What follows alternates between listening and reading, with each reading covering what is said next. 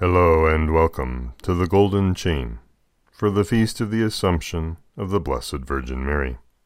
I'm Deacon Patrick. A reading from the Holy Gospel according to Luke. Mary set out and traveled to the hill country in haste to a town of Judah, where she entered the house of Zechariah and greeted Elizabeth. When Elizabeth heard Mary's greeting, the infant leapt in her womb, and Elizabeth, filled with the Holy Spirit, cried out in a voice in a loud voice, and said, Blessed are you among women, and blessed is the fruit of your womb. And how does this happen to me, that the mother of my Lord should come to me? For at the moment the sound of your greeting reached my ears, the infant in my womb leapt for joy. Blessed are you who believed that what was spoken to you by the Lord would be fulfilled. And Mary said, My soul proclaims the greatness of the Lord. My spirit rejoices in God my Saviour, for he has looked upon his lowly servant. From this day all generations will call me blessed. The Almighty has done great things for me, and holy is his name. He has mercy on those who fear him in every generation. He has shown the strength of his arm, and has scattered the proud in their conceit. He has cast down the mighty from their thrones, and has lifted up the lowly. He has filled the hungry with good things, and the rich he has sent away empty.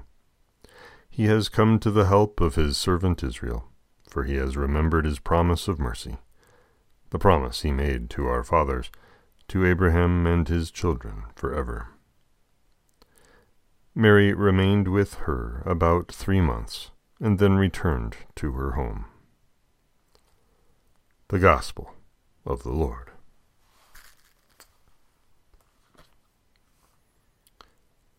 From the Golden Chain, Ambrose begins, For what could Mary now, filled with God, but ascend into the higher parts with haste? Origen. For Jesus, who was in her womb, hastened to sanctify John, still in the womb of his mother. Ambrose. The grace of the Holy Spirit knows not of slow workings. Theophilus. For Mary, who before dwelt alone in the secret of her chamber, neither virgin modesty caused to shrink from the public gaze, nor the rugged mountains from pursuing her purpose, nor the tediousness of the journey from performing her duty. Ambrose, mark the distinction and propriety of each word. Elizabeth first heard the word, but John first experienced the grace. She heard by the order of nature, he leapt by reason of the mystery. She perceived the coming of Mary, he the coming of the Lord. The Greek exegesis.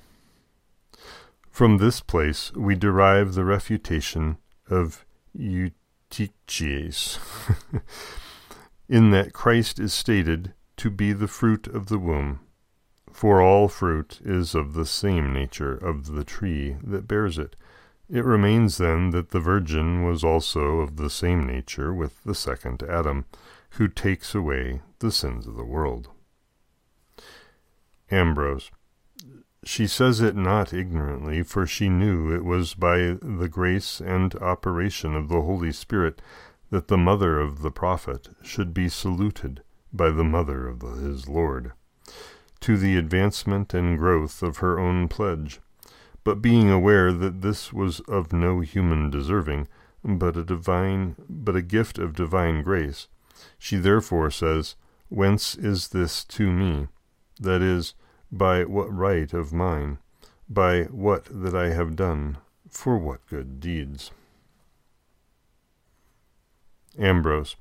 You see that Mary doubted not but believed, and therefore the fruit of faith followed.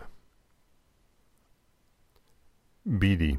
Nor is it to be wondered at that our Lord, about to redeem the world, commenced his mighty works with his mother, that she, through whom the salvation of all men was prepared, should herself be the first to reap the fruit of salvation from her pledge.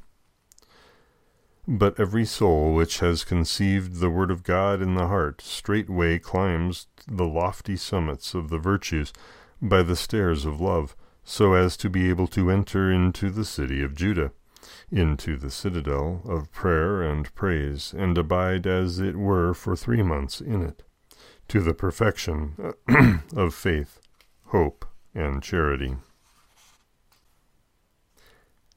And then the Golden Chain begins a beautiful exploration of the Magnificat. Uh, I recommend diving in and reading it. It's a wonderful and beautiful exploration of salvation history. May Christ startle you with joy.